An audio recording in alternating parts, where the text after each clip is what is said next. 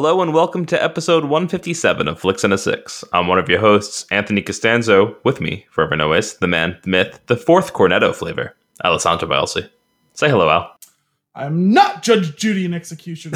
so my favorite line on, on this week's episode: Wanda, Vision, an update on Jason Nesmith, and other news and nuggets. All before diving into our flick of the week, a favorite amongst the crew, Hot Fuzz. But first, Al, what are we drinking? so today is January 20th. Sure it is. You can embrace that for all that that date signifies, like my Mm. cousin and his son's birthday, or other things. Sure. But it was snowing today. it was 30 degrees, and yet felt like a dawning of a new spring. So sure we're did. drinking Harpoon Fresh Tracks, a bright floral hoppy spring pale ale. And this has 6.2% alcohol by volume, 38 IBUs. Unfortunately, it's only 12 fluid ounces. Uh, up top here, it says bright golden with citrus and pine notes, a clean, light, and ready for spring ale. Boy, are we ready for spring. Hibernation Sure be damned. Get outside and make some fresh tracks. Hooray for spring. Uh, on the back here, Hooray it for spring. How old is this beer? Uh, probably one year. Would be All right. guess. Um, our brewery parking lot can be a pretty good indicator of the season. Some cars have ski racks, others have are decked with bike racks. Some even have both. Spring hmm. here keeps us on our toes, so we're always ready for anything. oh, it really sounded like you're about to go into something else after that. Old man, what's his name, has been trimming other people's hedges. So, that's it. See, that's one of my favorite things from this movie. Just that delivery is so and Jim Broadbent is perfect for it. And I mean, we'll Yep. get to it later, but it was just it that was totally organic. I didn't even set that up on purpose. All right, uh, Harpoon Fresh Tracks. Cheers. That was the nicest cheers we've had in a long time. I just wish it was synced up. This this smells delightful. Interesting. It tastes very different than it smells. Yes, it really doesn't taste what I was expecting it to taste like. I feel like it tastes like what you said, but smells like something different. Yeah, what did I say again? Something about pine. Bright golden with citrus and pine notes. A light, pine nuts? clean light. No pine notes, not pine Mm. nuts. Pinoles? Can we make pinoli beer? Wait, the first ever Pinoli. beer. Wait, can we make a beer that tastes like pinoli cookies with like almond paste and pine nuts? Oh, yeah. It's gonna be. Is that the next Al's Ale? What, what's that? Is that the next Al's Ale? We could Al's Bakery Selects? jamming so much almond paste into the Uh, we're gonna and we'll have Gianna and Kim make the cookies, and like it'll be a pairing situation. I'm also thinking though we should just make the raw dough and like, well, not dry hop it, but dry dough it. Interesting. Interesting. What could happen? Um, Worst beer ever. well, the thing is, almond paste actually probably has too much fat in it, and that's not a good thing. Mm. I don't know. I'd have to do a lot of research. Into Yeah, I think we're gonna. I think this is gonna end up being like a teaspoon of almond extract and nothing else, and and the Which is burnt gonna be- husks of some pinoles. yeah, I'm just gonna. Well, it's a lot of times if you're gonna dry, quote unquote, dry hop type thing or whatever. Like if you're gonna add like something like that in for the flavor and aroma, you have to soak it in vodka Oh, interesting. sterilize it Mhm. because the vodka won't actually add any taste, Right. and there's such a small amount of it that it only adds like a very small amount of alcohol.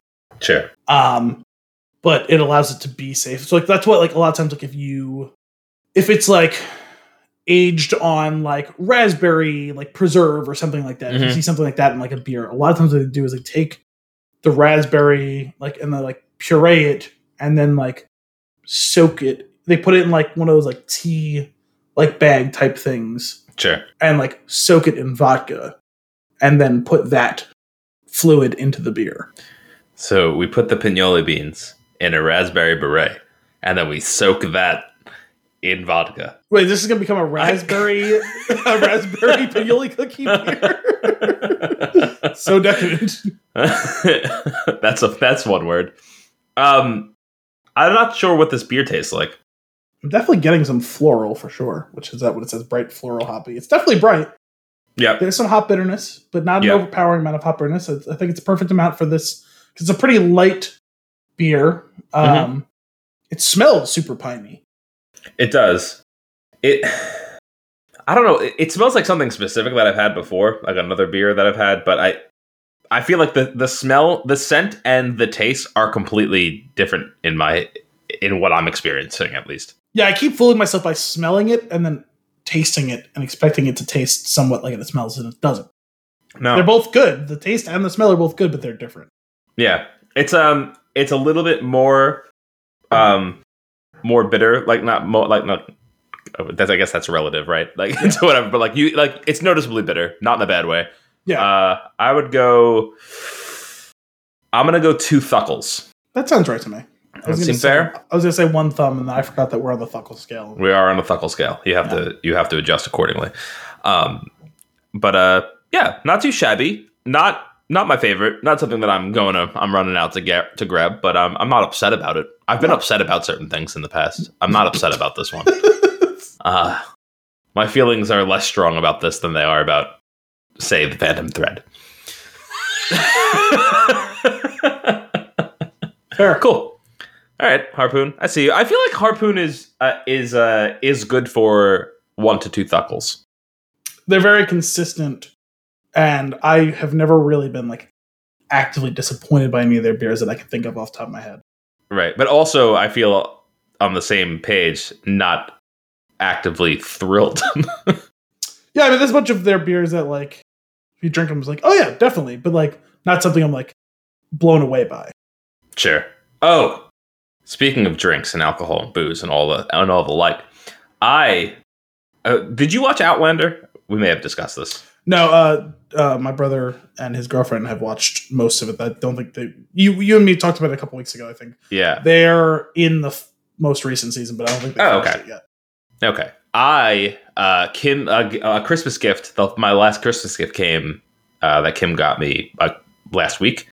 Uh, it's been shipping for quite some time. It was on a I'm- boat at one I'm point. still waiting for a birthday gift. My birthday is in the end of November. yes. Well, are you referring to the one that I'm talking about? Oh no, actually, I was. I Oh kind of no, there's still there's still a whole thing that I Well, I was to say, I'm pretty mind. sure it sounded like your plan for my birthday was actually like a plan. It was some sort of event. it it it it is. It requires the world to be turned back on though. Yeah, it seemed that so way. I it might be your 31st birthday. I was surprised when you were saying it, like, "Oh, I got to see if everyone can do this," and I was like, Mm. "Is this I mean- work?" Everyone is not like a large number. Let's be very clear. Well, I didn't expect it to be like 30 people. Like, no, it's- no, no. Uh, it'll be a, it'll be nice though when we get there. No, but I'm pretty sure I'm still waiting on birthday gift from my sister. I Hmm. I'm still waiting on a Christmas gift from her from last year too. Nice. Yeah. She's playing. She's playing an interesting game there. It's great. Yeah. Yeah, it's coming. It's coming. Anyway, this gift, uh, if I it arrived, um, it was like one of those things I forgot about. I was like, oh wait, I forgot. Kim said that another gift is coming, and it's her favorite one. And I was like, oh, I still have this to look forward to. and then it came like the next day. That could be disappointing. That's true. Until you open it up, and it's a Scotch from the main character of Outlander. Oh. and it's called the Sassenach, which is the Outlander. and it is not only is the bottle amazing, uh, are the the little writings on it fantastic. The enthusiasm that this guy has for the Scotch is great. It's also delightful, like, and not in the Phantom Thread way. Sorry, no, no. That's to be clear. That's a delight. That's right. Okay, this is delightful. Yeah, it's full of it, uh, Now, and it's fantastic. Is, is this is this a Scotch that's like official show Scotch? Like, and it's a character Not- it's the actor? it's the actor. Okay, Yeah. Um. So, but the the name obviously is a tie-in, and sure. uh, I was just wondering but- if it was like you know, like Game of Thrones sponsored like some whiskeys, like with sure. distilleries. No, no, this is like the it actors. or is it like the actor? the actor is behind it, and it Okay. is his whiskey. It's and it's uh, it's oh, oh, is it good? is it? It is. Uh, if it if it can last, which I it won't last. Um, I would say it would make it would it would easily make an appearance at this year's Flicks and a Whisk. However, I don't know that that's happening. I know that we're gonna have we have our own plan for that, but there is uh, like there's not gonna be an Academy Awards, right? they did it last year. Hmm. Hmm. Yeah, but this year is all movies that came out in 2020. Yeah. Um. So like, it's funny because in the last couple of weeks I've been seeing a bunch of stuff. I was like, I have not heard of any of these movies that are up for like everyone's like, oh, this is going to be for Best Picture. I was like, I've never even heard of that before. Yeah. well, if uh, if that does happen and it happens in February, there might be a chance that the Sassenach makes an appearance, but there's a good chance that it'll be long gone by then. I got to work on getting this vaccine soon so we can do that together because otherwise I'm not going to be able to have the whiskey. So Fair. Wait. You can't have the whiskey. Oh, because you won't be here. Got it. Cor- correct. Got it. I was like, I don't understand. I, wait, what vaccine are you talking? you know, the one that allows you to just like pour To the have- whiskey into to your have whiskey. and it shows up on my side. Amazing. Yeah, 100%. I'm with you on that. It's fine. You just Um, take the whiskey and you put it out on the line. Oh, and then if, yeah, and then if we get that, maybe we can make your birthday happen. Oh, But uh, it still it still might be worth the wait a little bit longer until things are a little bit more back to normal, if that does happen at some point. Anyway, uh, what do you say we get into some news and nuggets? okay. Um, although I feel like that was kind of a nugget, Sure. masquerading around as something under the beer section like, of this. it was like a cold open to the news and nuggets. That's right. That's right. Um, I didn't know where I want to start. Uh, sorry, I have one that I want to start with. I'm ready now. Okay. Okay, uh, it's a big one. You ready for this? Yeah. It's not really a big one. It's big for us. It's big for you and me personally. Oh, Um, I'm going to read you a little something. This comes from Is this a- Wirebuzz. is this a reading or the- It's a my- no. I'm not a huge fan of the long reading. This is more just a blurb from an interview. okay? A blurb from a blurb from an interview on a website that may or may not have conducted the interview, but probably just reported on an interview that happened. You know how that is? You know how you don't know where anything comes from anymore? Yeah. so anyway, what I'm reading from is from Sci-Fi Wire, and uh, the person credited is, is Josh Josh Weiss, uh, and it is an interview with Tim Allen, and it is about the Galaxy Quest sequel script. what? Okay, uh, and talking about how it was fabulous, but it was all. This is the the prelude to the actual quote that I'm going to read, but um, it had a lot to do with Alan Rickman's character, and it's unfortunate that they would have to. It wouldn't. It wouldn't obviously be able to play out the same way. Anyway, he says. So it all got very sad and dark because the script was all about Lazarus and Taggart. It was all about their story. It doesn't mean they can't reboot the idea, and the underlying story was hysterical and fun. Alan continued. I haven't reached out to anybody in the last week, but we talk about it all the time. There is a constantly a there is constantly a little flicker of butane torch that we could reboot it with. Without giving too much away, a member of Alan's Galaxy Quest family could step in and the idea would still work. Hmm. So it sounds like they have something that's fun and that they're excited about, and that in itself makes me happy. And I'm, I'm like, I, I, I would be totally fine with never seeing a new Galaxy Quest. I would Yeah. never, it was never even on my radar.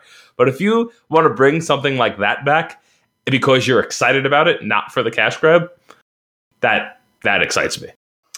It would be kind of meta too, right? Like this whole idea of Galaxy Quest is washed. It's 20 years later, but the whole movie was about actors from a show that were washed that was Yep. like 20 years later. Yeah, it's almost like the Jay and Silent Bob rebooted reboot of the Kind of the of, same yeah. story. but uh, that I just, oh, I mean, as the fans know, we're huge fans of Galaxy Quest. Um, it feels like a top ten movie, even though if I were to actually sit down and make a list, it wouldn't probably make it. no, but I do very much enjoy that movie. Uh, it's a fantastic movie. Uh, I just, I was so tickled by this. I was like, oh, another one. But then I did. I immediately had like I started reading it. I got really excited, and then before reading the next paragraph, I was like, oh, wait a minute, Alan Rickman, and that's when he goes into, but Alan Rickman, and I was like, no. and then I was like, maybe we should just do Galaxy Quest again. We haven't had a repeat movie. Well, it was touch and go for a minute. We were worried that this one was one we had done. I we have talked about Hot Fuzz so much that I had to literally go back and scroll through every single episode, which is now up to what this is 157, 158, whatever it is. yeah, 157. We're uh, we're we're getting really close to uh, to four years of this show, which is That's funny right. because just now we've bro- like passed the threshold of by number three years of the show. That's right. That's right. It's uh, it's we're the fourth year of the show at 157 episodes. It's a weekly show. Don't at me. Now, to be fair, there's a handful of episodes in there that are like part one, part two, part three. There's a Mhm. handful of episodes that are in there that are untitled and don't stick to the convention, but that only accounts for like six episodes. I just love the way it started. We're gonna do three movies, In three about an hour. beers. In about- yeah, no. well, we did the three beers plus a few more beers. We did the three movies, but it was like three and a half hours. we did the nine beers that one time. nine beers, no movie. technically. oh man, I doubt that we'll be doing nine movies, no beer though. It's probably not going to happen. it would take us about the same amount of time it took us to do the extended Lord of the Rings trilogy.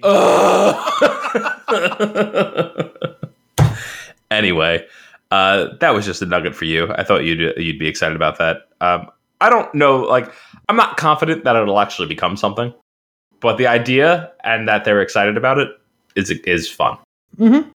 Um, because you could, it's not something that you're you're not gonna. I don't think you're gonna damage the movie or the script of the former flick by making a sequel. It's fine if you do another one. I don't think there's anything to really worry about. Yeah, I mean, because that one is really truly like a cult classic. Like, I wouldn't say Mhm. it's like a super super popular movie, and it doesn't have like an expanded universe that like you're betraying like a whole bunch of like diehard and like less diehard fans or whatever. Right. Right. As long as you bring back Tony, I'm good. He he's a scene stealer. He really is. He's like, yeah, I got an idea. anyway, um, why don't we dive into what we're watching? Okay. I think this is probably the longest segment of News and Nuggets. Uh, I'm going to start off because there's well something that we're both watching together, which is great. Uh, and I don't know that it's necessarily going to qualify for a man to watch style situation. That's what I was thinking about too, and I was like, I think we could probably just check up on it when we like in like whether it be every week or every other week or every couple. That's true. weeks. Anytime we have something to say about it. Yeah. Um, but before we get into that, I have been on a hot streak with Apple TV shows. I talked about this a little bit on Game Bites yesterday. Actually, Yes. no, I didn't. I talked about it before we recorded. So it's nowhere to be found. It's somewhere Lost- in the lost archives. That's right. Uh, but Bring up I watched- historical documents. little I watched Little Voice, fantastic. I watched Ted Lasso, maybe one of the best television shows I've seen. I watched Trying, which was a hidden gem, and uh, also Trying was starring one of the Andys, which was just great and worked out perfectly with what we're doing today. Because we were watching it, uh, we watched Trying, and then Kim and I were starting to watch Hot Fuzz. She, it was late though; she ended up falling asleep, but she liked it. She'll have to go back to it at some point. But she's like, "Who is that?" I was like, "It's the guy. It's the guy from the show we just watched." Oh yeah. Wait, which which which Andy was it? Oh, I was g- about to say the one with the mustache. You've the got a one with less. The I one with. I know the one with less of a mustache. the younger one. I don't know. The I- one who seems to be the second in command. Uh, weirdly, I think this is accurate for the entire movie. The one on the left. He's on the left a lot. Um, well, it's funny because the one on the right, I believe, was in the World's End. He gets like boosted up to being one of the main crew okay. because you know, like, and like, uh, actually, you never saw that one, did you? The World's No. So like, they ex- usually just like the two of them, or maybe it's the two of them and a cou- They expand it to like a full blown like crew. It's Okay. two of them, Eddie Marsan, Martin Freeman, and then I'm pretty sure Paddy Considine, who is, Okay. is one of the Andy. The other Andy, who is I think the one you're talking about, the one on the left, is the villain in the Jurassic World sequel. Yes. Yes. Yes. Which is funny for me making that realization when we were watching that movie. Looking him up, I was like, well, this guy's so familiar. I was like, oh my god, he's one of the Andys. Yeah. but uh, anyway, that was so. Is that and now I am. Uh, we're almost done with the morning show, which is um, it's Apple TV's newsroom. Like it's not newsroom, but it actually the the episode that we just watched was the probably a, a, pr- a pretty strong parallel to the f- um to the Fix You episode It was really, really good. Like, a just incredible execution. So, I do think that it's worth somehow you getting your hands on um, these stories because I think you'd really enjoy them. But uh, anyway, like I said, four I'm four shows in, not a single miss so far, Really? and I've been like blown away. And like they're quick. They're like they're like eight to ten episodes. It seems like per season, and Okay. it's like really nice full story so far in each of the seasons of television that I've watched on it. That I've like really like I, like it's just really like solid writing. Now I realize that these are these are series that they pitched to this concept with, right? So they kind of had to be great. Well, the morning show was definitely one of their like four horsemen when they were coming out of the box. The other ones, there was the Jason Momoa show that, from what I understand, flopped. Um, and I didn't see it. Yeah, I, I didn't watch what the other- Seeing or something like that. I think it's called. Yeah, I, everyone's blind in the show, um, Mhm. except for I think like one character or something like that. Um, and I forgot what the other two shows were. So Yeah, like For All Mankind, I think is one, Yes, and then one. uh, I heard Mythic that wasn't Quest that great either. is supposed to be fun. Mythic Quest is supposed to be fun from what I've heard, and it's like continuing on. And I think it's got like a tight knit viewership. I don't think it's like, a very expansive viewership. The only person that I know that has watched it has like been like, "Why haven't you watched it yet?" So Mm-hmm. it seems like it might be worth my time. It's interesting because it's what's his name? Who it's um McElhenney, Mac, yeah, who, uh, McElhenney, McElhenney. yeah, Rob McElhenney. Yeah. Yeah. What was? Uh, Messenger. Bas- Ba- ba- basic- Baster. Uh, anyway, so that we're, so that's I, I've been watching a lot of that. I'm almost done with the morning show. That's that's four shows. I might end up burning through whatever else is on there because so far so good. Um, next up, new M- new show, first MCU Disney Plus show. WandaVision has dropped the first two episodes. By the time you're hearing this, the third episode is out as well. Which we've been waiting on for how long now? Because it felt like that show was supposed to come out like a year ago. Yeah. Yeah, I don't I don't know. But I do know that the entire the entirety of knowing about the show, uh watching the trailer, reading things about it, I've been like what am I getting myself into? Am I going to enjoy this? Is this going to be even good? And then I'm like then I have to backpedal for a second and be like, look, they haven't disappointed you yet. Yeah, I I, mean the that's first kind episode. of why I ultimately gave it a shot when I did. Sure. Like I was gonna probably get to it eventually, whatever, and I was just like, you know what? I'm watching it. You know, because for me, I feel like we've been kind of on the same page on this. Uh, Like when I first announced it, I was like, why? And Right. then they announced the name of the show, and I was like, why? Right. And then they put out the first trailer, and I was like, why? and then you watched the first episode and you went, "All right." well, no. So like the a little, they, and they were playing very close to the vest, which I understand because they Sure. want a certain amount of mystique to this when they're. 100%. Well, Mystique's not in it because X Men is only just being uh, joined up with with Disney and all that. But Fair. um, you know they uh, they were very secretive with. I was just gonna let it go. Yeah. they were they were being very secretive with it, but then they released a little bit more info in the trailers, and I was like, "Oh, that looks weird." And I was like, "I don't Mm. know if I like that." But then I thought about it some more, and I was like, "Like, don't really care about either of these characters, not really." And this seems to be kind of the ultimate navel gazing, considering like Vision seems to be fully dead in the MCU, and Mhm. like we're still trying to figure out what Wanda's about, and they totally just threw that romance at us like out of nowhere and all that, and I was Right. like, "Huh."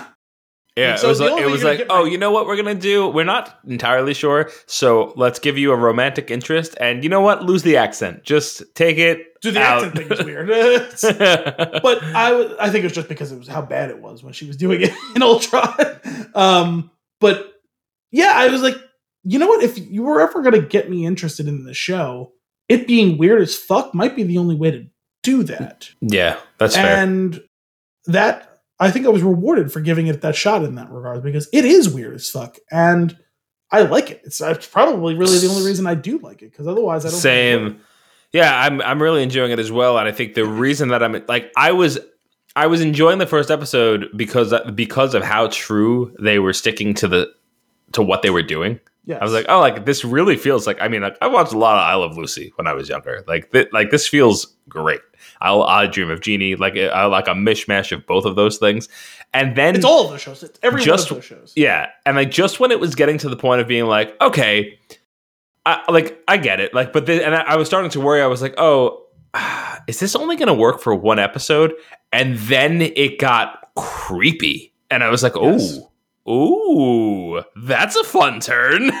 yeah, I wondered about that myself as I was watching the first 10 minutes or so of it, where I was like, okay, we get it. Like 1950s, 60s, like sitcom mishmashed with like present day sensibilities of like superhero movies. That's like a funny, like thing. Like it's a combo that doesn't make sense. So, like, but that shtick only works for so long. Mhm. And then it gets super surreal and honestly super dark for moments. And I was like, oh, okay. Like if we could flip the switch from this is just like slapstick humor to weird, like, okay, yeah. Yeah. And then we're and then we're gonna go right back to everything's totally fine, and then it's gonna get super dark. And it's like, mm-hmm. okay, yeah, no, I can uh I can Hey. buckle up for this. A hundred percent. And to their credit, they absolutely nailed it because by the end of the episode, like by the end of the two episodes, I was like, I can't wait till next week. Yeah, that's I, I- was I could not believe that that's how I felt as well. That's why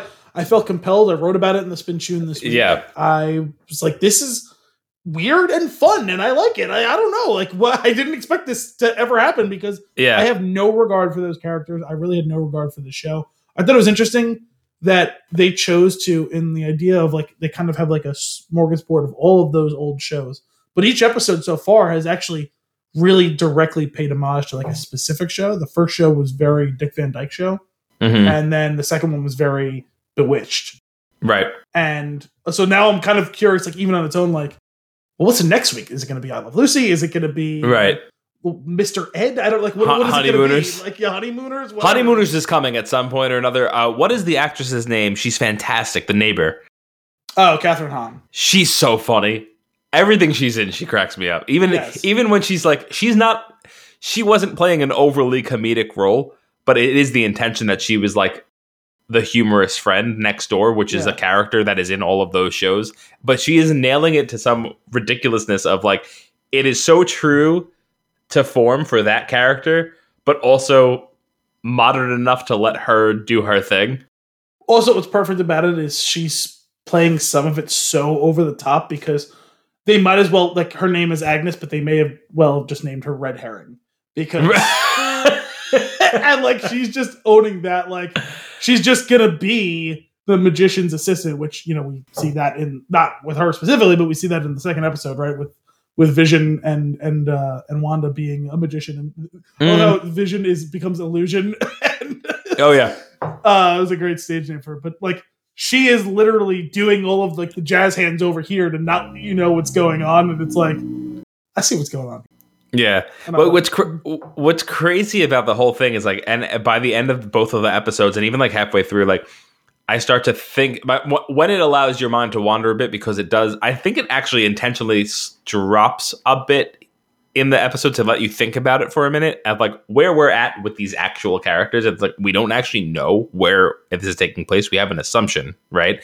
And the idea, obviously, we talked about this a little bit, but it's that like either she's in some self-preserving state of keeping Vision alive in her own mind, like Inception style, doing it to herself, or which there's Somebody- an aspect of that we see in the second episode right, or like some, or or whether like she has passed out or something like that, or like they, or she's been put in, or maybe there's some tests being run. which But, the like- pre- pre-credits clip of the first episode would seem to indicate. That's right, and it's it's really interesting, and I think what's what's awesome about it too is there's there's a long credit scene, right? In both episodes, the credits are very long, and it's like why, right? But there is one thing to note about those credits, and that is very quantum realm. Yes. And it's like, okay, so what what's the next step of like? There's clearly, I feel like the the, the credit scene is a hint of where they're gonna take it at the very end, but like they, but that's not where it is now. And I feel like what what it's gonna, I feel like it'll probably come down to some sort of thing like hit like tapping into the multiverse a bit at some point uh towards the end of maybe like l- finding a way for like vision to come back into the fold as a character that is alive and well.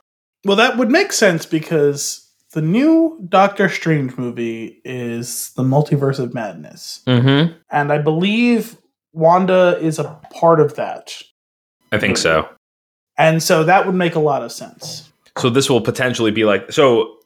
If anybody else is gonna show up, there's a chance that it would probably be him, right? Like by the end of like you know Even if it's finale just a quick episode. cameo for two seconds. Yeah, like your baby Yoda of Yes. of of the series, but like happening at the end of this of the season versus like the end of the first episode. Uh, it I'm in, man. I'm all in.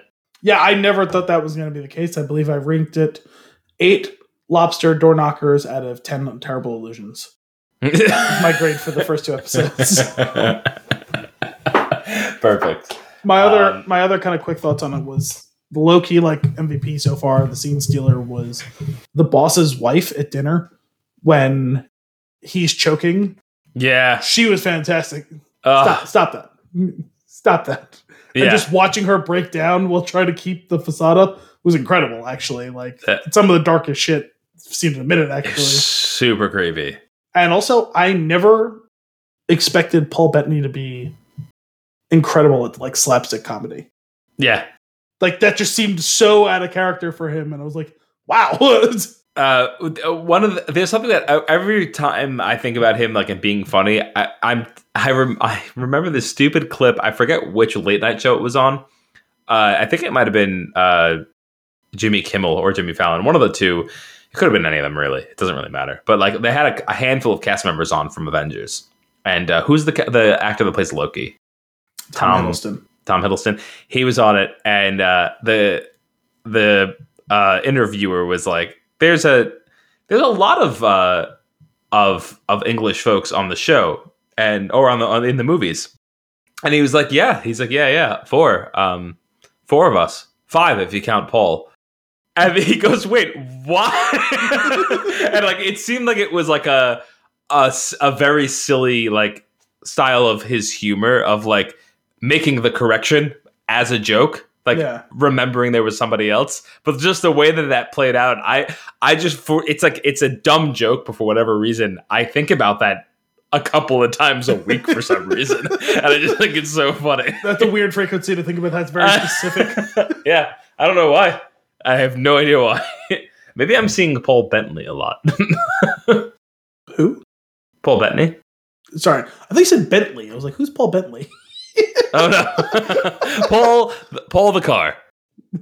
Um, no, I don't know. Maybe it's probably because he's been like showing up in like a lot of things that like you know posts and stuff like that, reading about WandaVision and things like that. That, that that's why the frequency at which is coming into my mind. Fair but enough. if I could find the clip, I'll send it to you. It's I just feel like he always plays very dry, like like straight man type, like even borderline monotone at times, like characters. To see him You're right. doing this big comedic performance has been funny for me. I don't know. yeah. Yeah, he's in um, what's he? What's that? Uh, a Knight's Tale, right?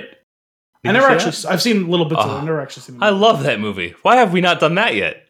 My brother really likes that movie. I, I've never Fantastic. really got around to it. All right, it's it'll be coming up. I love that movie. So the only thing is like I've really seen him in were Da Vinci Code, and uh, does he even have any lines in that movie? He's just like a menacing presence for most of the movie. Um, Hmm. there's definitely something else I saw him in too, and I can't think of what it was now. Yeah, he's. I mean, he's been in a decent amount of things. Look them up real quick while you talk about The Expanse. Oh, okay. Well, I'm going to need your participation a little bit, so I'll set the stage while you're looking up Paul Bettany. All right, ready? Um, Master and Commander, A King, A Knight's Tale, Margin Call, A Beautiful Mind, WandaVision, Uncle Frank, Solo. Oh yeah, that's right. Oh, he was in um Avengers. Sorry, I had to. It's brewed with heart. It really is. um, I you know it's funny because he is a little bit big. He does have like kind of a big performance in in Solo, but I wouldn't really say it's like an overtly like comedic performance. Like there's a couple of one liners, but like Hmm. it's mostly just like over the top British villain in that. sure. Yes, no. Oh, I said sure. anyway, the expanse. so, um, I've been Uh. watching the new season of The Expanse. I did not get a chance to watch today's episode yet, but Hmm. I was thinking about it some because last week, and I'll avoid spoilers because, well, not to say necessarily, although I think you would enjoy the show, but you know whether or not you're going to be getting to it's kind of irrelevant. Um, but in case anyone else has any interest or hasn't caught up with this season, I don't want to spoil anything. So a character is introduced this season, very secondary character, but this character has a history with one of the main characters from like prior to the events of the show. So you know, it's one of those classic characters that's introduced more to give backstory than anything, right? Yeah. And this character gets a lot of screen time just because of the nature of used to draw out exposition about the the backstory of some of the other major players in this story, right? So that character died last week on the show. Okay. And this part of it I think you'll find interesting because you just finished The Sopranos, and I was like, I texted my brother's friend Brian, who actually I don't know if he's listened to us anytime recently, but he used to listen to our show a lot because he used to drive to and from Buffalo for school. So sure. long drives, he'd knock out like five or six episodes Yeah. on the way to and from school. Um, Sometimes five sixths of an episode, depending Yeah, on well- if we're on a roll or not. Listen. but uh, so he was the one who actually got me start watching The Expanse. So he's the only person I know who watched it, so I talked to it. And I was like, I think this character might be the most useless character I've seen on television in quite some time, like non AJ Soprano, which that's the part where you'll finally be able to to uh, engage with my point about. I think AJ Soprano might be the most useless character in all of television history.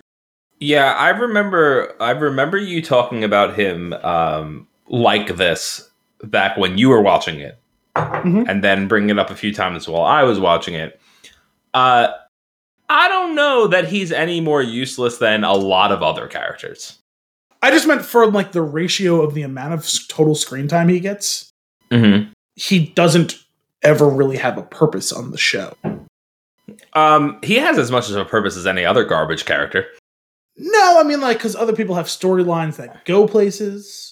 Or I think his I think his does. He grows up in I actually I found I was on I actually I think Kim might agree with me. I found that he was probably one of the characters that I was actually interested in.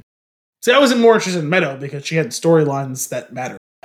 Um, you know, whether it be directly or because of how they tipped off other characters' storylines, whatever, right? Because the whole thing where she dating Jackie Jr. that Sure. super important with Tony. There was, you know, her college search, which you know ends up being important for for reasons, right? There's her boyfriend that leads to the end game of all of this. You know what I mean? Mm-hmm. um the like and like when she was on screen like she- i'm not saying she was the greatest character but like she there's at least occasionally times where i was interested in what's going on with the character um Mhm. with aj i never cared like none of it mattered he just annoyed me um Hmm. i just felt like a underwritten character. The the best argument against what i'm saying is i suppose he's supposed to be some sort of foil for tony to show how like terrible of a father he is but like even that's not really enough because after a while that idea kind of gets beaten to death you know what i mean? Um Sure. really his his the very light final storyline he has in the final season where um he fails at killing himself that might be the only interesting that happens with the character in the whole show Well, that that particular thing though is the entire entirety of his character across all of the seasons, like build up. yeah but that's a lot of build up for not enough payoff Yeah, I'm having a hard time with this because I'm defending a character on a show that I absolutely despise. But I do I I actually thought that his storyline was interesting. Maybe it felt like that was a one season storyline though and it was seven but I think it helped the only thing that helps about that was like imagine like what you're seeing is him dealing with coming to terms with what's going on in his family over time, right? It takes him a long he he he is blind to it for longer than he should be. Yeah, but the point is, like, then- over the course of time, though, like, he sees how it affects his mother, his sister, his wife, his daughter. It takes him until the final season to see how it affects his son. I think so because he's uh he's largely treating his son the way that he's treating him like you would treat a member of the crew, right? Where like you're not all of your emotions and feelings are invalid. He's actually it's showing you that he's learned nothing from going to his therapy sessions for the entire 8 seasons because he doesn't change at all and he's actually a psycho like and I, I feel like that it hints at that by showing you that like he is his son is actually one to one in a lot of cases experiencing the things that he has or is going through currently and he doesn't see it because he's so wrapped up in his own shit and i think that's actually the purpose of the character I mean, you're you are correct to me, I just didn't think they did enough good. I didn't think they did a good enough job displaying it. Is I guess what I'm saying. I thought it was like because like Sure. there are elements of that for sure. You're right, but Mhm. like it's just kind of like, well, that was nice, and then like just walk away. You know what I mean? Like, you, like I don't. I just I I will say they don't they don't carry it through ever. yeah, that's what I'm saying. Like it just never feels like they fully flesh it out. Yeah, that's that. I mean, I think that that's fair. I've uh, I've I felt that way about a lot of things that happened in the show, but I totally see what you're where you're coming from with his character in particular. regardless, we got off on a little bit of tangent, uh, tangent, tangent, but I like that conversation. That was good. But I want to bring it back to the expanse because Was this just- all about you getting me to a situation where I defend something about The Sopranos because I don't I fell for it. and I don't like it. No, it, was, it, it wasn't worth it if, if what I got was you defending AJ.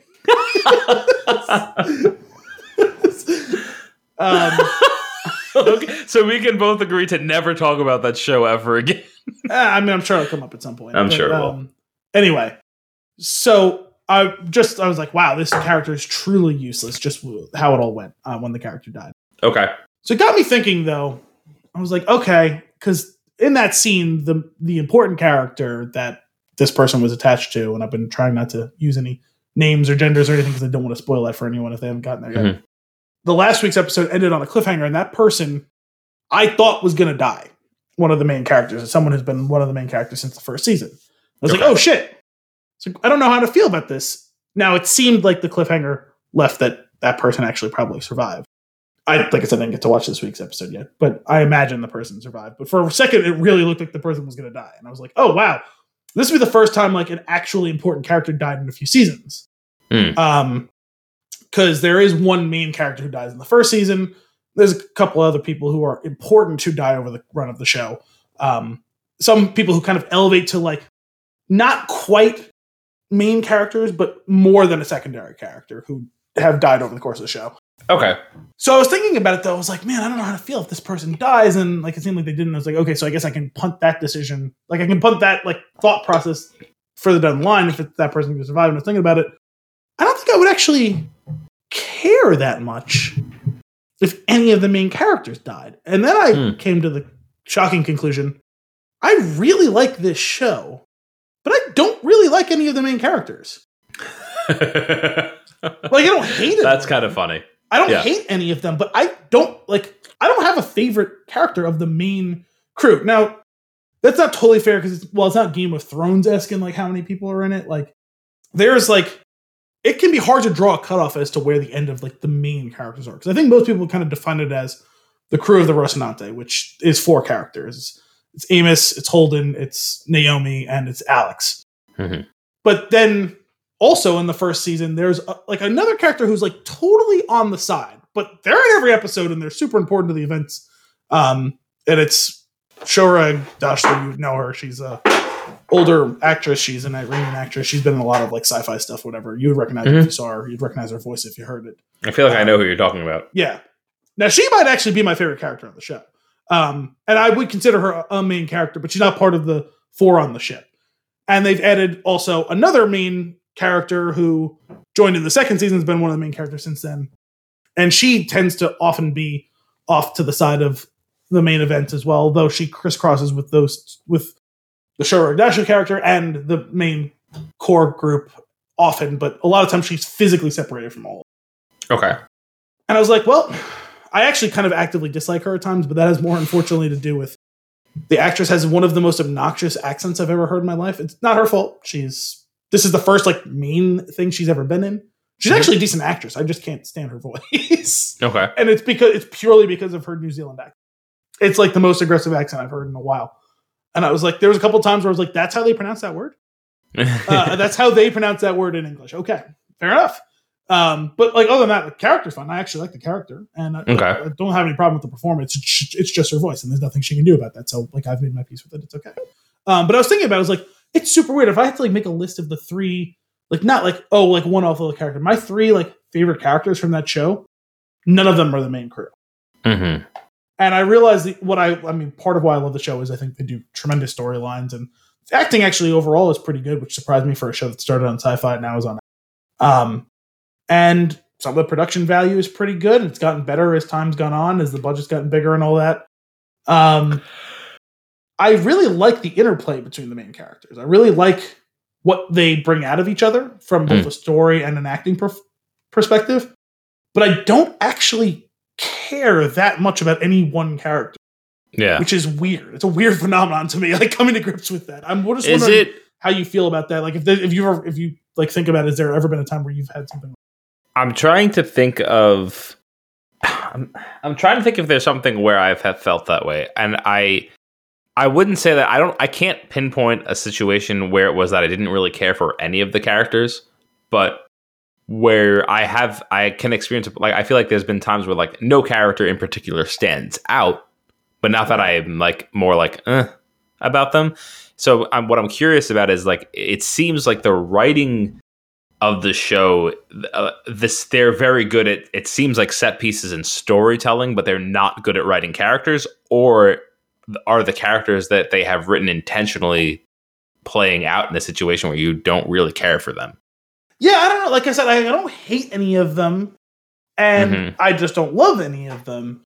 And it's not like they're all like super shallow. Like they've all had chances to like have development and like feel like real people, like with like real motivations and all that. mm.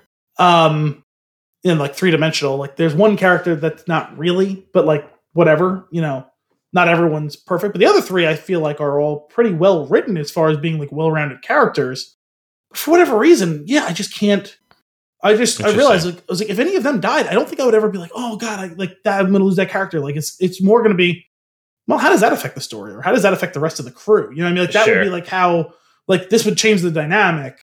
Like I just don't want to lose any of them more because the dynamic of them ends up being really interesting, and and all the other tendrils that they send out to the secondary and tertiary characters, like their interactions with those people, I find to be interesting, and they drive the plot and they drive the world building because it's an incredible amount of world building. It's really detailed, like in the way that Game of Thrones was early on in the show. sure and has it always been like that on the show is it something that you're just picking up on now or has it become that way Well, no, I think what I'm realizing is that at, now that the show has reached their halfway through the fifth season, and the sixth season will be the final season. Um, and I had a brush with death with one of the main characters for the first time in a long time, like in a way that felt real. Like there's been times where one of them, one or more of them, have felt like they're in danger, but you always felt like there was going to be a way that they got out of it. Mhm. This time, it felt like there was no way out of it, and they did, and like it was real. Like it didn't feel like cheap. Like it didn't feel like like plot armor. Sure Um, like it felt if that part, like I didn't feel betrayed by that in any way. Mhm. Um, but that just made me for the first time realize, like, oh wow, what would I do if that character died? Mhm. And I was like, eh, yeah Well- which was weird to me. For like, I've never felt that way about a show that I really genuinely enjoy. Like, there's shows that you kind of half-ass watch, or for like you, like you don't like The Sopranos, right like you hated all those characters, but you didn't like the show. Like, so whatever. Uh, Like, that- that exactly. counts. See, that's that's what I was gonna say. I was like, I can't think of a situation where I really enjoyed the show, even though I didn't like any of the characters. And I will say that I guess the closest thing is the latter seasons, and by latter I mean like of uh, everything, probably like from the fourth season on of The Walking Dead, where like I enjoy the situations, but at that point. But even that, though, like I feel like it's a little bit different because even that there You were the huge. You liked all the characters and didn't like the show. Yeah, like it, yeah, that, okay, maybe that's what it is. But I also didn't like the way that they were portraying them. So like, I feel like it's like it's like a mix of of the Soprano situation and your situation that you're talking about. But I haven't experienced that where it's like I don't actually care about Yeah. the characters. That's that is racking- interesting. I was racking my brain. I was like, have I ever? How is this even possible? Like, I feel like that means I don't like the show. And I was like, no, I definitely like the show. I'm not watching it to go through emotions. I genuinely want to see what happens every week. You know what I mean? Like, Right. I get joy out of watching the show. And now, like, there are a bunch of secondary and tertiary characters, or even like those handful of characters that I feel like kind of exist between like the main characters and the secondary characters. There's a bunch of those characters I really actively enjoy Mhm. and there's a bunch of characters that I hate or I'm like, eh. But like, it's weird. Like, like I like what's weird to me is like it's not even like I hate any of the main characters. I just kind of nothing them. Like You they, just don't care. they're there. They're they're important to the story, and if one of them's missing, I got it. okay. I feel that way about Gotham. Hmm. So I never watched the show. So I enjoy the storytelling. I like the cool twist of the villains that you know in a time before Batman and Jim Gordon being the person that's like dealing with it. That concept is great. I don't particularly love any character that is a main character. I absolutely love one character who is not. This is the guy that plays Victor Zsasz. I think he's fantastic. He also plays a villain in um, what's that show? Uh, that with uh, Jason Bateman that everybody loves, Ozark. Okay. Uh, he's great, but he's like he's he's Zsasz. He's not like it's he's not a main character, but like yeah, I don't really. If any character along in the series were to t- be taken out, I wouldn't really care so much. Yeah. Um, but I do. I would. I still, and that's actually kind of helped pre- prevented me from going back to it. Like I haven't finished it because I was getting getting a little bit blah on the characters, but the storylines I did enjoy. So there's that at least. It's something similar. Yeah, that's at least in like the area code of what I'm saying. Yeah, I just I just thought it was so weird. I was like, wow, I like because it would be different if uh, like you like then there's villains and there's like lesser character whatever that like I actively hate. But, like they're, they're good villains or whatever you know what I mean. Where it's like, oh, I hate like the because of the person you are, but like that's a good character. So like I care what happens one way or the other with that person. You know what I mean? With like Right. I want to see that person defeated, or if some you know sometimes there's really great villains where it's like, oh wow, what are, what are they going to cook up next? You know what I mean? Like Yeah. but like I care about that character in some way. It's so weird to me about the four main characters. Like I truly like I don't hate them, I don't love them. I just kind of like they're there. Like like Mhm. they are it's like the wheels on your car, you know, like the, you need them to keep going, you know. Yeah. um and it, I guess I will have to deal with what this looks like because one of those four characters um will be off the show after the season due to the actors' indiscretions, of which there were apparently many gross. So, Mm-hmm. Cannibal. um, no, thankfully, uh, but it seems like rampant um, abuse and sexual abuse Ugh. Type of allegations, like Yeah. a lot of them. So, Ah, isn't that lovely? no, it's not. Ugh. Oh. Now, I will say of, of the four characters, he's the one I even cared the least about. So that's a good thing, I guess. Yeah, sure. Silver lining of some sort. Yeah, yeah. Ah, ugh. That's Yeah. a weird note to end on. Anyway, Sorry. uh, what? do you have any other news and nuggets? uh, no, I think that's it. All right, then I think it's time for fun and games. What do you say? Okay. On this week's fun and games, we have a very uh, well suited quiz. Okay. Al, which Hot Fuzz character are you? Mm. Let's start. You walk into a hotel and get called a fascist. What do you do? Run away, roll your eyes and walk away slowly, reply with hag, say, How dare you? Hag, for sure. but only because you've seen the movie. there Yes, is a no, swan for on the road. What do you do? Swerve and carry on, pick it up and drive on. Uh, swerve. Yeah. Okay. What is your favorite color? Black, pink, red, blue, gray, or white? Does it come in black? Nice. Uh, what is your favorite film slash TV show? Run, Fat Boy, Run, Spaced, Hyperdrive, The World's End, Paul, or Shaun of the Dead? They really went with all Simon Pegg, Edgar Wright, Nick Frost things. Yep. um, I'll go with Shaun of the Dead.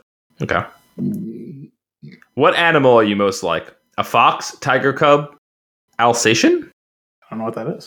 uh, a monkey, a king cobra, or a kitten? I have no idea. um, The monkeys are particularly cute in this picture. sure, let's go with monkeys, I guess. Okay. You're a police chief investigator and have to hire a new officer. What do you look for in a new recruit? Ability to buy ice cream? Will do anything you ask? Someone willing to watch a movie with you? A lot of sarcasm? A sense of humor? Knowledge of police vocab guidelines. That's pretty great. Um, oh, God. Uh, let's go with the one watch a movie. Okay. It's a movie podcast. Why not? How do your friends describe you? Funny and a little rude, a little bit scary and quite evil, focused but a bit mad at times. I guess the first one. Okay. Where would you like to retire? I'm just going to pick an isolated beach. What do you do? would you do anything to Would you do anything to save your best friend? Yes or no? Sure. That wasn't very convincing. When you were um, younger, what did you want to be when you grew up? Police officer, comedian, happy, shop manager. I don't know. I, I guess I'm going with happy because I didn't necessarily want to be in any the other thing. So Fair. All right, we're calculating your result. Ah, This is fantastic. This is the best that it could have been. You didn't get one character, you got the Andys. you are funny and rude, but at the end of the day, you are happy to help your friends. You're sarcastic and don't take anything seriously until you really have to. Some of that's true.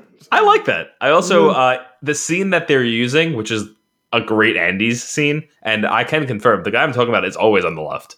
Uh, but uh, it's the one where they are they are full frame and it's behind Simon Pegg's head, and That's when they like storm off, and then he like comes back into the frame, right? yeah yeah yeah. oh it's so good. It's just right in front one- of George Merchant's house after it blows up. Yep yep so good. Uh, well that was fun and games. With that, why don't we get into our flick of the week? Hot Fuzz, released in 2007, rated R with a 2 hour and 1 minute runtime. Your IMDb synopsis A skilled London police officer is transferred to a small town with a dark secret. I like the way they buried the lead on that. That's that's, that's good. That's Yeah. pretty great. Um, let's kick it off. What's your uh, give me your tweet length? I didn't think this was a perfect movie, but then I couldn't find a single reason why it wasn't. Ten out of ten, motherfuckers. oh, oh man. Um, we're in an interesting uh, position here, my friend. An incredibly well-made film masquerading around as a goofball buddy comedy. Hot Fuzz blurs the line between art and pure entertainment. Ten out of ten. Fuck yes. Oh my goodness. Uh, I didn't realize. Like, I know that I liked the movie until I rewatched it and was like really focused because I know that I watched it a long time ago. Then I watched it a, a few more times in between, but like not like fully paying attention. Like I had it on doing things, Yeah. right? This was the first time in a while that I sat down and rewatched the movie, Like and it distraction is free, start to finish, all that. so funny and it's a good story and it does a lot of things like it, it takes on a lot of the different things that individual movies will try to take on right it does straight up comedy nails it buddy comedy nails it Black solid solid writing. Nails it. Character study. Nails it. Like i, I don't like they they, kept, they they did everything in the one film. Also, what's I think most incredible about this one, especially when you compare it against the other Edgar Wright ones, is there is this poetry and in and how the script unfolds. This call and response that happens where they set up so many things, and some of them are stupid little one offs, some of them Mhm. are background, some of them are laugh lines, you know, like delivered for the punchline right then and there. And then those things all come back and it creates this symmetry within the movie that's really elegant. well that's what's special about that is it is the And it takes a few times like watching it to catch all of them. Sure, but what what that is, um, any standout comedy routine, like a really good stand up, the ones that you remember, they land a lot of great jokes early on, and they make a callback to one that's maybe not that important, but they call it back. And the way that you do, like, and that wraps up the show and it ends, right? Yeah. And that's a great way to execute a comedy routine, a stand up Yeah. they did that in the storytelling here where the final act is entirely callbacks like a lot of them like one-to-one verbal cues like where they bring it right back to the thing and it, or like role reversal cues so well, that's good what struck me about it was how dense with them it is. You know what I mean? And, Yeah. and like in a way that doesn't feel gratuitous, it feels perfect. And that's why I, like I use the word elegant because it's like it was like they threw like 50 axes up in the air and then they caught all of them. You know what Yeah, I mean? Like, A hundred percent. And I wrote a few of them down, which we'll get to like uh, in a little bit. But like, uh, I, I started writing them down because I was like, this is amazing that they called this back, and that they called that back, and they called this back. I was like, you know what? I don't even want to write this anymore. I'm really enjoying this again. I know. I started writing them all down like just off the top of my head because it was like if I stop and do this, it's gonna take me four hours to watch the movie. Like, I was doing it from memory today after having watched the movie last night. yeah, Just like and there was a couple things where I was like, okay, like I remember that. Like let me go back and look. And I was like, okay, you know, it doesn't matter because as soon as I say the thing, even if we butcher and paraphrase it, like we're gonna know what we're talking. That's it. Like uh, rather than have to worry about copy and pasting everything word for word and finding every little scene and this and that.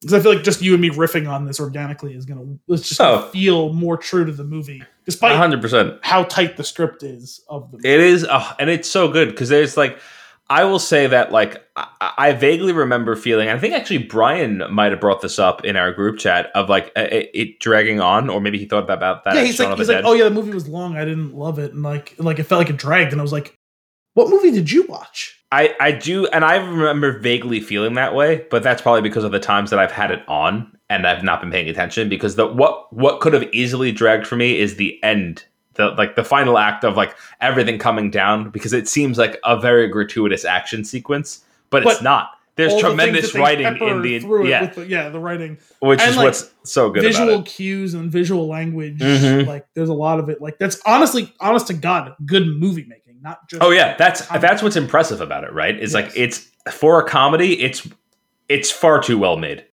Like it's so good.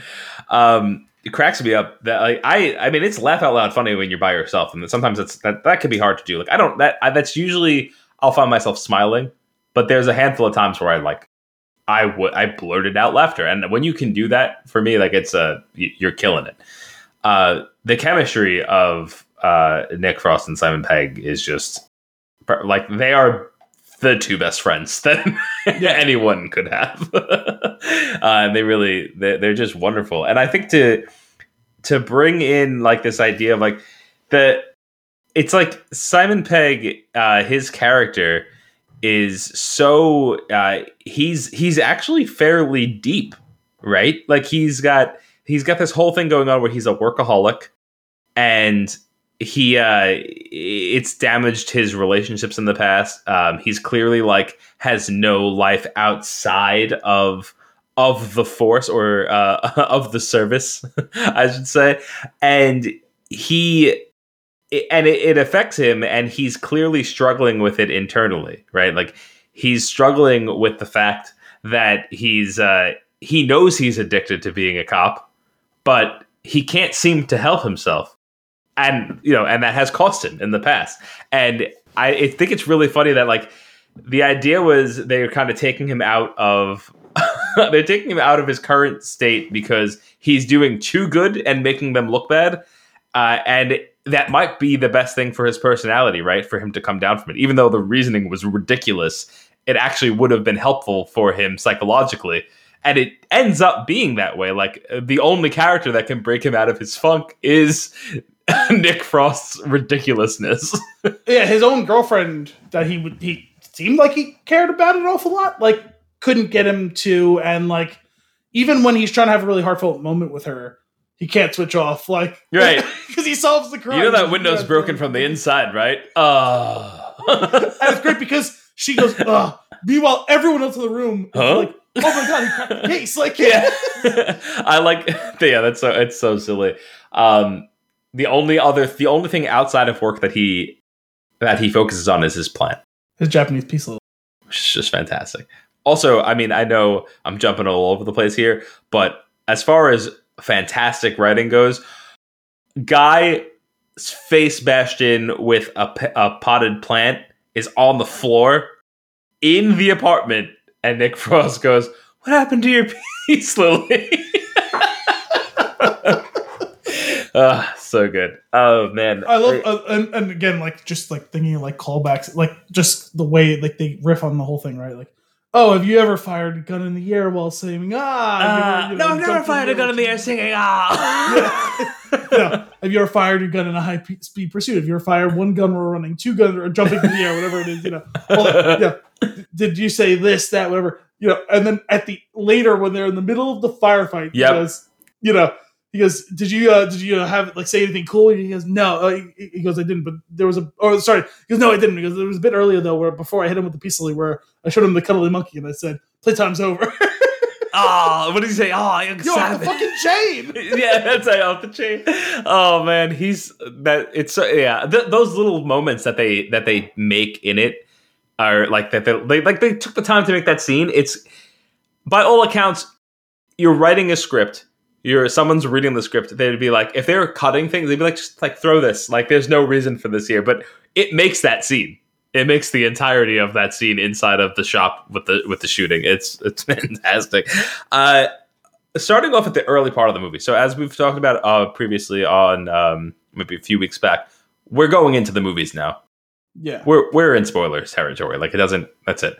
So I love I love the great cameos right off the bat with Martin Freeman. Oh. it's Steve Coogan and then Bill Nighy, all three of them in a row. Playing, you know, and like like super like friendly and nice and this and that. He goes, you know, wait, are you telling me I'm too good at my job? Yes. You might Yeah. as well look that. You know, and, and then he goes, oh, you want to go upstairs? Okay, and then they do first quick cut phone call. Steve Coogan's there.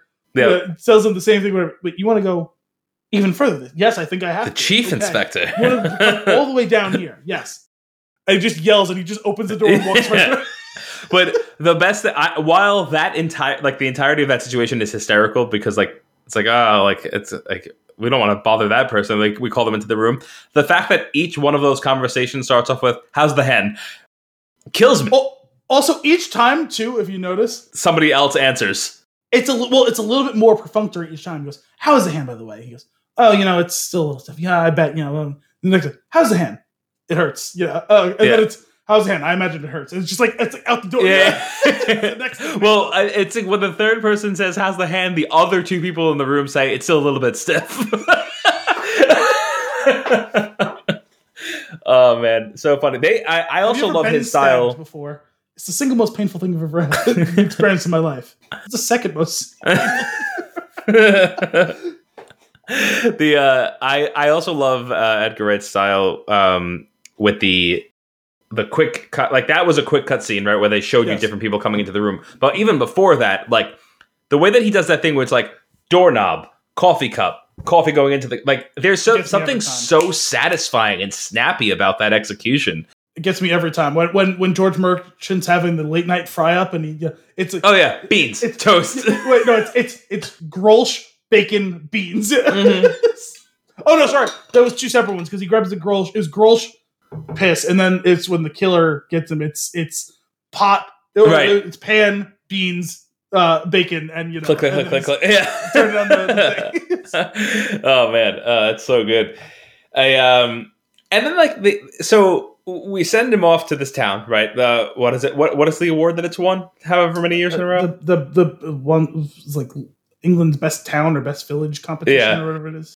Um. Oh, and uh, again, jumping ahead, just the idea that when everything is going to shit, the judges are there. That one scene, that one completely throwaway scene, ties that whole thing up. Which is great too because you see all like the banners and the streamers up everywhere, and you know it's been on their mind the whole time, whatever. And then still, when you see the judges, at that point, like you've totally forgotten about them. Oh, 100%. Like, just the Total is going on. It's like, oh right, that's today. oh man. Uh so we get we get to the town. Um I love how he's such a hard ass, right? He's like the whole like he's still like a, a, a tried and true, like he's a cop, he's by the book. Um and I love that he arrests Nick Frost at like the first time meeting him. And the way that actually that scene, that's another thing, right? That's like slapstick. That's Abbott and, Co- Abbott and Costello, where he's like, "Oh God, he's escaped. He's escaped." and,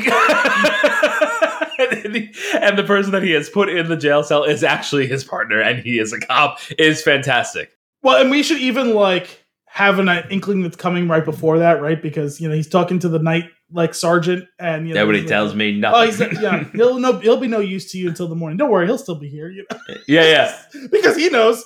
Oh yeah, like oh, because uh, when you're, you can see it perfectly too. Because when you're looking at uh, at at Angels, like look at it, it's oh, he's the town drunk. He's been locked up a million times. You know, he gave him his favorite room. You know what I mean? He's they're Yeah. on like first name terms, whatever. Like you know, and and then from the other side, it's you.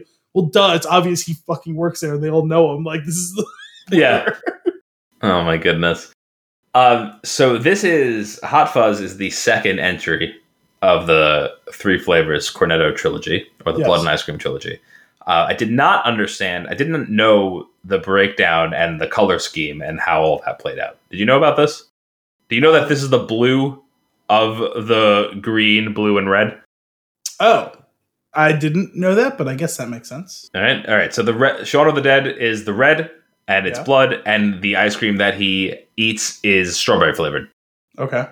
This one is blue, cops, blue, buddy cop comedy, uh, and it is the classic cone, which is a blue wrapper.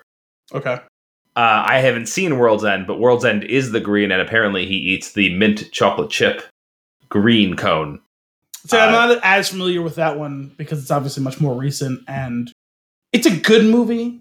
It's a much more somber movie. Mhm. Um, like underneath like the undertones of that movie. So I don't get the same joy from that movie to do the other two. Um, right. I, I like it, but I've only seen that one maybe like two or three times. Okay. Yeah. I s- like, I Like, said, I, I still ha- I, I still haven't seen it, but like I I never knew the reasoning behind the name and the breakdown of the colors and how that played into it. I think that's kind of fun. Yeah, I didn't know the further like depths of it, but I knew that it was referring. Yeah. So that's cool. Uh, so we he uh, Angel makes his way to the town where he meets everybody. Right, we get introduced to all these characters. Uh, our first introduction, uh, what's his name? Uh, Timothy uh, uh, uh, uh, James Dalton? Bond. Dalton, thank you. Our first introduction to him, where he's running alongside of Simon Pegg's character, and it, what does he say? He's like, I'm a I'm- slasher. I must be stopped. Right. Or uh, my prices are criminal or something like Well, he, goes, he goes, he goes, I'm a madman. I must be stopped. What? He goes, I'm a slasher. Of Of prices. prices. My deals are criminal. That's right. That, that whole thing. I love that setup too, because even that is like a a very blatant call that eventually we're gonna cash in on, where he is one. He is not just the guy; he's one of them. But also, also very subtle, bringing in the running thing yeah, off Yep. the bat. Hundred percent, very good, well executed. Uh, I love how frustrated is so great in this movie. He He's is so- a tremendous villain. his a couple of reasons why. One, that run that sequence in the beginning, fantastic. The first time we introduced him. Second, uh, when he's frustrated, uh, when it, his his little um, his snide remark when the at the traffic accident, great. Third, maybe the best scene of his in the movie. It really hurts. Honestly, that scene makes me physically uncomfortable. Oh, hundred percent. I can't watch it at all. It's terrible. Um, but but his, some of his like well like what you're talking about with the, the yeah never was there a tale of more tragedy and woe than that of Juliet and her Romeo. The, just Yeah. the way he delivers that whole line is And why did you kill him? He murdered Bill Shakespeare. What? Oh. And what about, uh, what about uh what about what, what's her name? Because I forget those two names for whatever reason. I don't remember why. She had the most detestable, the most horrid laugh. yeah. Ho- horrid. The great I love horrid. the chance the one. Yeah. The one. The greater good. I Shut one it. of the, this is one particular joke that I never noticed before. Um, the cop that speaks in like almost like a gibberish.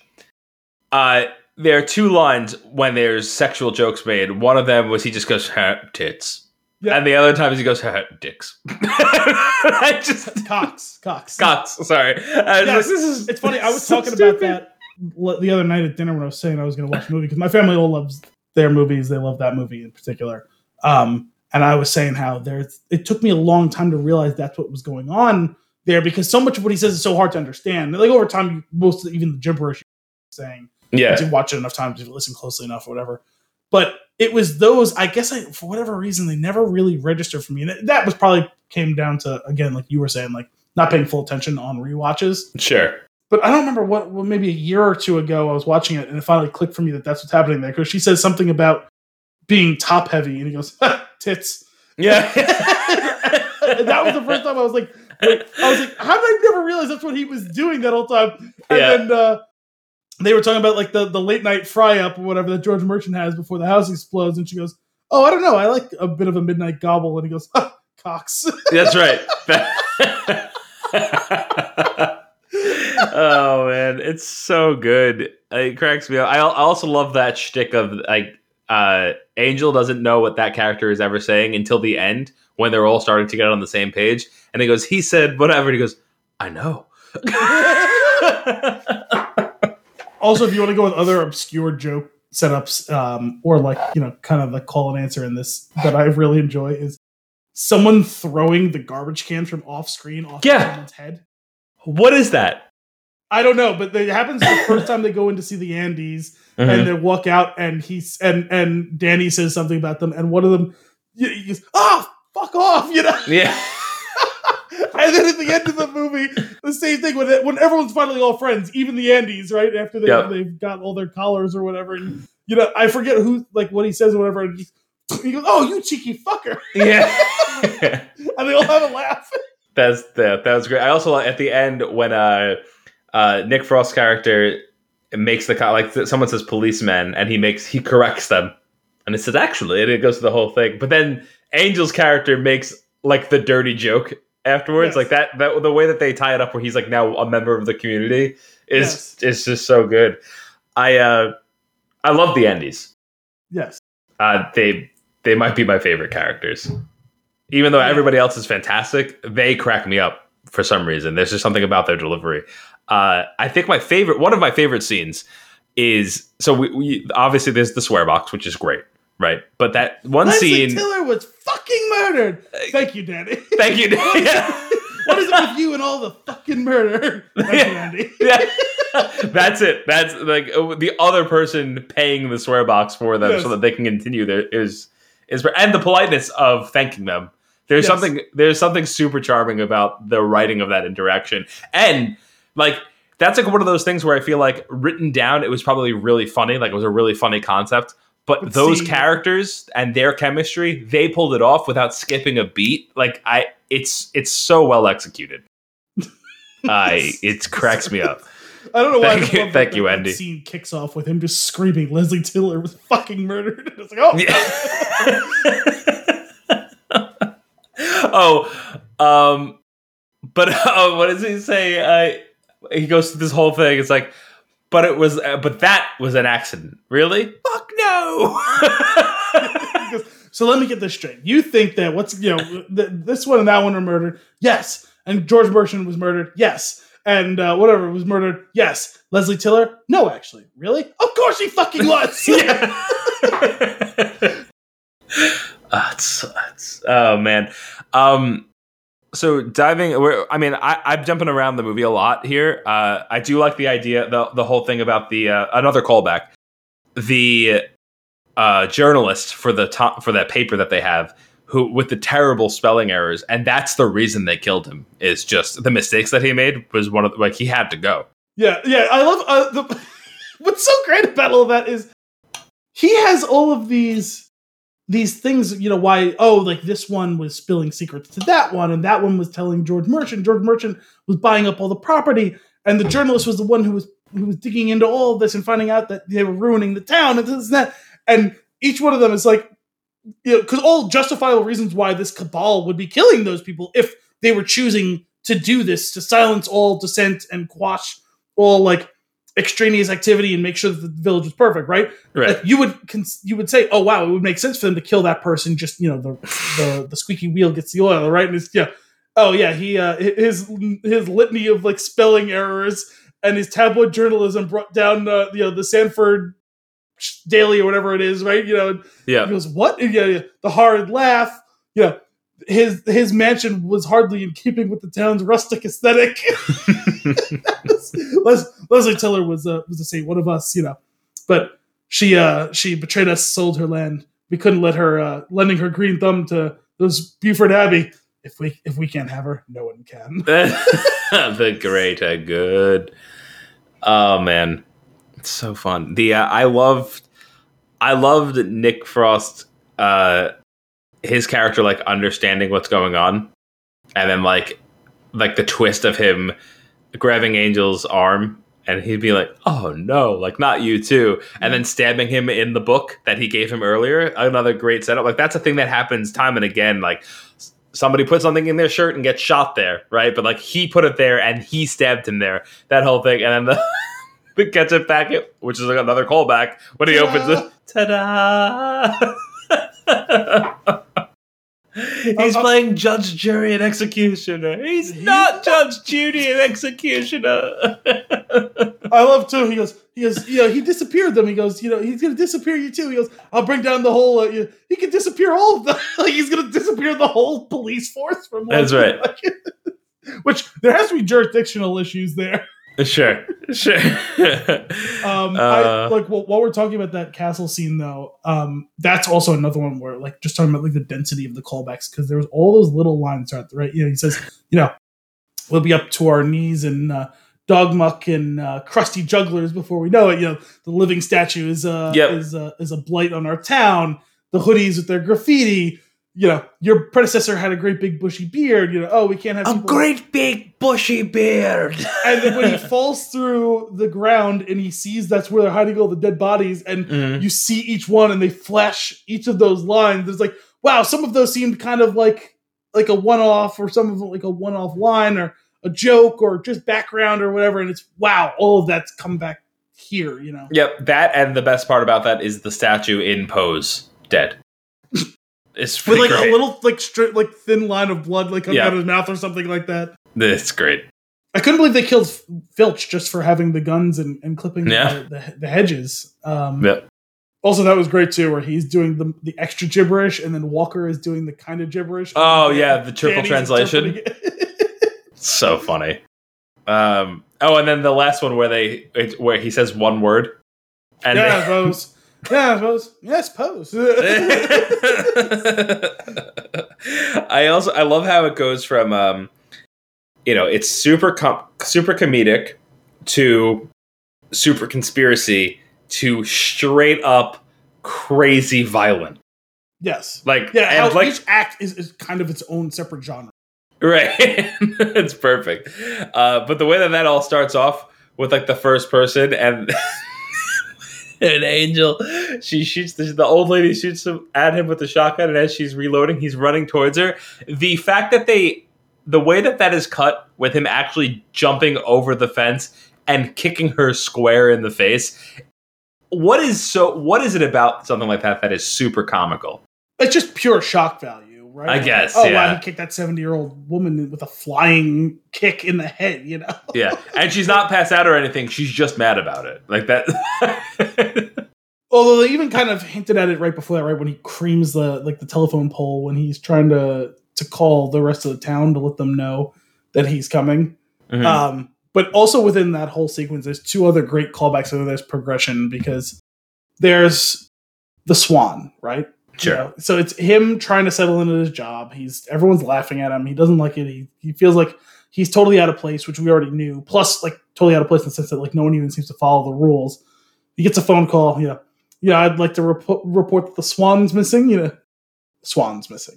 he goes, "Can I ask who's calling?" Uh, yes, it's uh, Mr. Staker, Peter Ian Staker. He goes, "All right, Mr. Staker, P. I. Staker, Piss Taker, come on, Come on! and they cut immediately to him taking the, yeah. down the description. with, with his, what's his name too? Um, Um, Was it uh, Stephen Merchant? Merchant? Yeah. yeah, it's such a. Could you describe it, please? Uh, orange beak, long slender neck. It's a swan. I he cracks me up now anytime I see him because I think of his scene in Jojo Rabbit. Hmm. Uh, well, uh, what did I miss? Well, we hired each other, and then we hired him, and then now you're here. But to go from that progression, right? Because then they're hunting the swan, right? They can't catch the Uh-huh. swan. Then he's honking at the swan to try to Yep. get it. The swan attacks him. That's not gonna work. and then you know we get 10 minutes and then it's they're chasing down the guy in the store and then there's the swan can't catch the swan again. Then it they they finally chase it down at the end and they, they pull over it, it almost causes car crashes right? They throw it in the, the van right? Yeah so mm-hmm. we get that like whole genesis of that thing from beginning to end of the movie like tying up in that. Then there's the one with you know all like the Night's Watch Association and all that you know. Well, no, but, but not only do they get at the very, very end, he's reunited with the Swan. Oh yeah I forgot about that it does come full circle. It's long, slender neck. it's, it's a swan. you know, and in the middle of all that, right? You know, it's catching them swans. Then you know, it's just the one swan actually. But in that scene, you hear on the radio very obviously after they've already gotten the shop.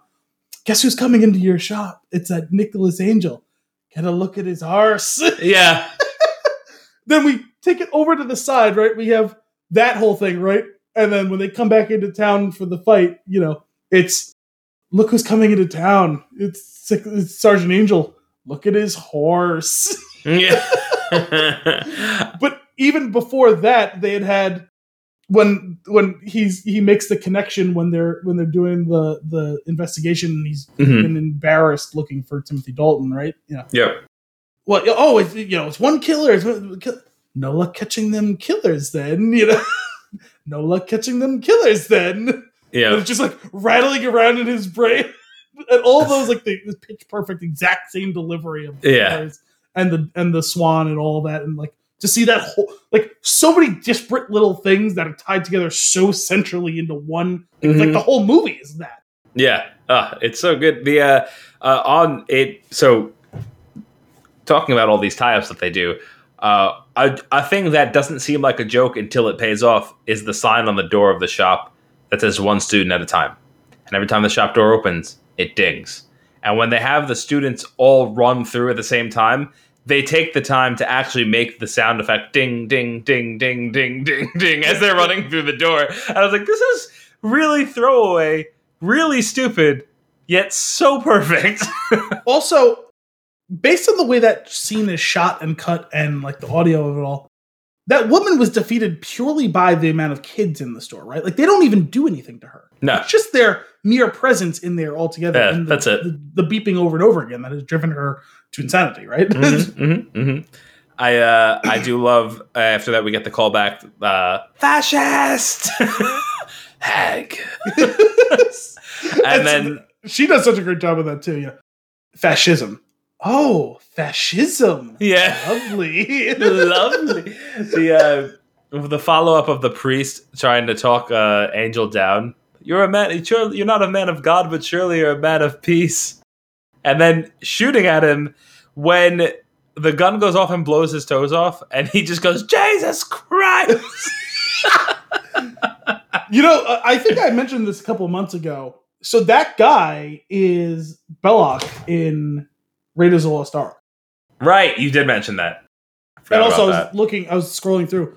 He was also Ivan Ooze in the, the No. Power Rangers movie. That one I wow. That I never would have got just because of the amount of prosthetics and makeup that was on his face. Oh man, I love that movie.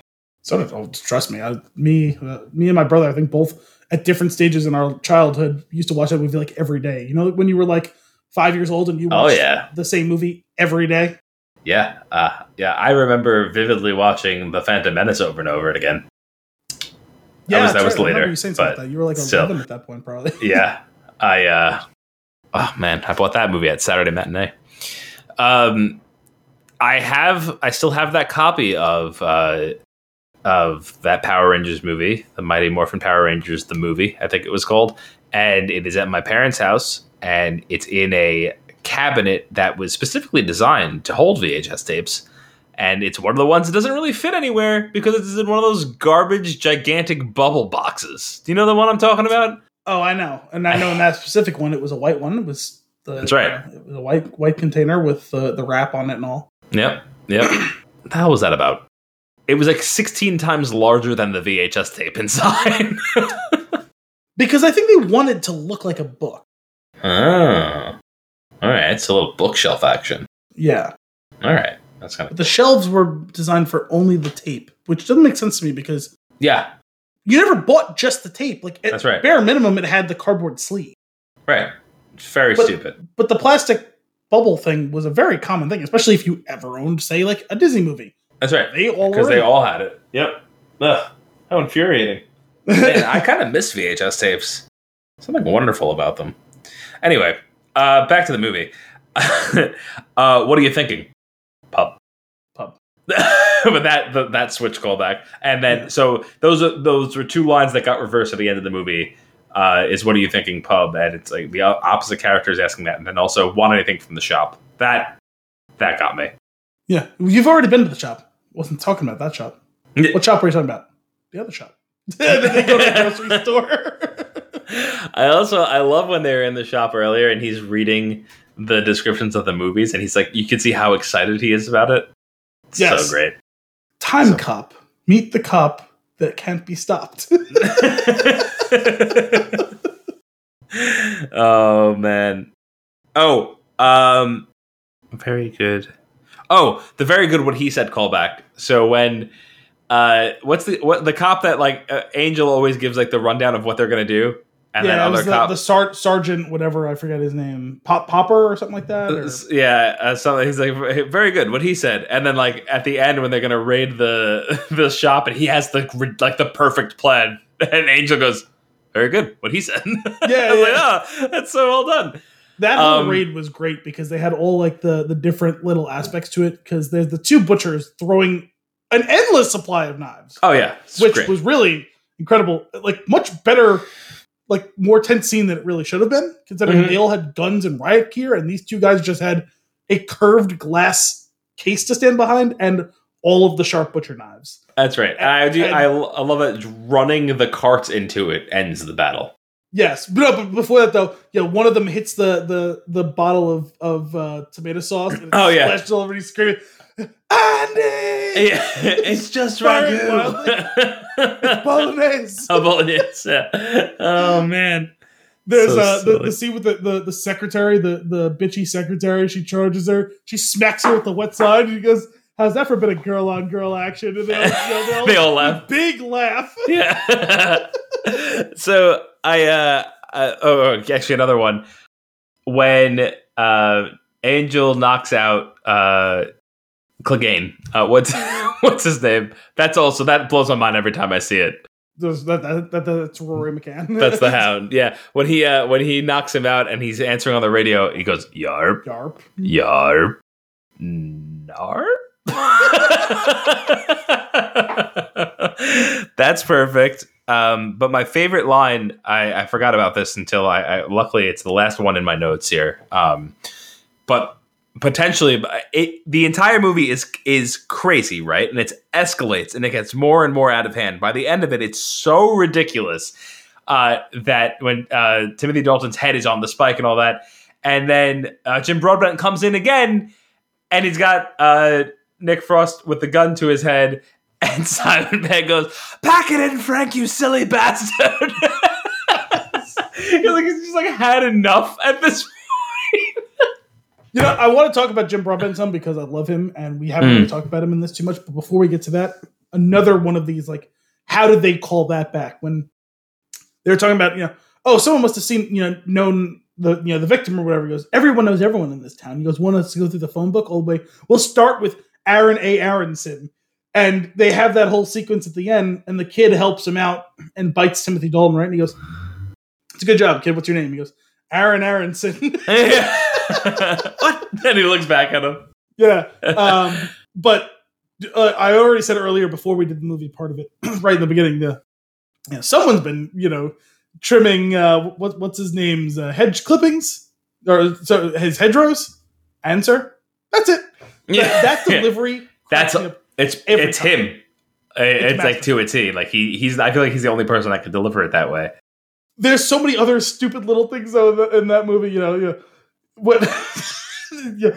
Oh, would you like some cake? You know, whatever. No, no, sir. By the way, what is with the chocolate cake? You know, oh, that's just uh, about one of Gan- the gâteau is because of uh, one of Danny's little indiscretions. He goes, I wouldn't say that the that a DWI is uh is, a little indiscretion. He goes, oh no no, the gâteau is not for that. It's for uh, him leaving his helmet around somewhere. He goes, no, for this I'm I'm sorry, something would have to be much more seriously dealt. Are you a fan of Chunky Monkey? Uh, what, sir? Well, let's just say the office is not going to be in very short supply for the next month. yeah, and then but then Nick Frost goes ah. Because oh, dad. oh my goodness. So Well- pack it in, Frank, you silly bastard. but it's great too because before we find out he's a villain, like, sure he's like funny and he's you know kind of like uh, happy-go-lucky and you know maybe head in the clouds a little bit. But you see like moments too where like in the in the church scene after uh, the reporter gets killed Mhm. and he's like, you know, are you saying this is a like a, a crime scene? You know, and then he he turns it on, Snaps into action. You you get a cordon off. You know, you you know interview all the witnesses. You you know you guys. Are, and it's like, oh, okay, like he he's about his business when he's got to be like. Yeah. And then you know you can see when he's um he seems to be when when uh, when uh, Angel is is kind of losing it because the conspiracy is like threatening to break his brain. He's like compassionate and like really tries to talk him down off the ledge. Like, and if it wasn't so like evil what he's actually doing, you'd have Yeah. like a moment there where it's like, oh wow, he really cares about this guy. He sees like like he wants to believe, but there's not enough evidence, and this is just him being a, a cop. And hey, listen, you're going to drive yourself crazy because I think you know you're trying to prove yourself and all this, and like it was very empathetic, and it's like wow, Mhm. like this is like it's a real person, you know? It's oh no, he's a cartoonish villain actually. So funny. It's it's really yeah, and, that, and that's the thing, right? Like there's so much there's so much depth for a movie that doesn't necessarily need to have it, but it ends up becoming a movie that is both a tremendous comedy and a actually like really well made film. And that's the thing that I think is really funny about like buddy cop movies, right? You get a movie like L- Rush Hour, which leans heavily into the comedic side of it, right? Like the twists, not that I feel like any movie, if, if you're watching a movie, if you've watched movies before, you see the twist coming, right? It's not Mhm. that big of a deal. Um, it's really more about the humor and the comedy in it. Then there's Lethal Weapon, which is like a relatively good drama with a good amount of levity through the interactions between the characters, but it leans heavily into the drama side. This Yeah. movie is masquerading around as the former, but it's got a strong script. Like Yes. the actual story, while a little bit outlandish, is a is well written, and like the like the whole idea of like bringing in a conspiracy into this, uh, it's just fa- it's fantastic. It's so good, and it makes me want to watch the other ones again. I haven't seen Shaun of the Dead in a long time, and it's in a similar boat where like I watched it once through a long time ago, and then maybe I've seen bits and pieces of it throughout the years, but I have not sat down to rewatch it in a very long time. I don't remember how I first stumbled on Shaun of the Dead, but I know I saw it before Hot Fuzz because I saw Hot Fuzz in the theaters with a couple of my buddies in high school. Mm. Um, I've seen both those movies a million times since though. I, th- I think I've mentioned in the past the classic Saturday morning brunch that we have. Like, not that it's like a formal brunch, just the fact that we all get together and have like a big breakfast Mm. on a lot of Saturday mornings. Shaun of the Dead has been one of those. It's been my cousin Vinny, Shaun of the Dead. Those have been two classic mainstays over the past fifteen years Yeah. of just thing to throw on during or right after like our Saturday morning like lazy like breakfast brunch or whatever around the house. Um I so I saw Shaun of the Dead on a Saturday morning like three weeks ago. So Mm. it's always kind of fresh in my mind. I I would have to go back and see World's End again just to like get the details like firm in my mind. Like I remember like the big picture, like Sure. of it and some of the little funny things that happen in it, but um, I don't have the same working knowledge of the other two movies that I have with that one. Yeah. Or sorry, I phrased that backwards, but you know what I meant. Mm. Um, But no, that's yeah. I uh, we'll we'll we'll get those in here eventually. it was perfect doing this the week after Point Break. Oh yeah, so good. That I love that he gets to actually shoot his gun up in the air and go R. Yeah, he's not a pirate. no, I never show a gun up in the air and got R. oh, one last note that I forgot to cover: uh, the reveal that the desk clerk is twins. Oh yeah, Great. Nobody tells me nothing. Well, very well executed. I also like think it's very funny that that guy looks like your father, and your father says that line a lot. he does look a little bit like him. I guess I never really made that connection. That's funny. More, Um, uh, in particular, the crazy one, and when your father's in diplomatic immunity no, in mode. The voice, is, yeah, the way he says "nobody tells me nothing" is very similar to when he's talking about how he has diplomatic immunity. You're right. No, Um, I was just thinking though, it wasn't actually having to do with that character, but he was right around it. Um, when they and they use it twice in quick succession, right? When he says, "I'm sorry, we can't accept gifts from people that we've uh, formally rebuked," and he goes, "Oh, yeah.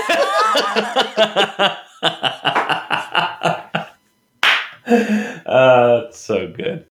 All right. Well, you got anything else on this? Any closing thoughts? Yeah, we missed one classic bit from the Andys when they come in when the two of them are like talking. I forget which, like I think it's one of the crime scenes. You know, oh, if it isn't Constable Fanny Butterbum, Sergeant Nicholas Arsewipe, and Danny goes, "Oh, that's us." I love it. I love it. Well, That's all for this week's episode of Flicks and a Six. We hope you enjoyed it. As always, if you have a movie for us to review or nuggets for us to discuss, you can send those requests to flicks in a six at thespintune.com or tweet us at thespintune. Tune in next week for more movie and beer goodness. Until then, I'm Anthony Costanzo. I'm Al Bielsi. Thanks for coming out.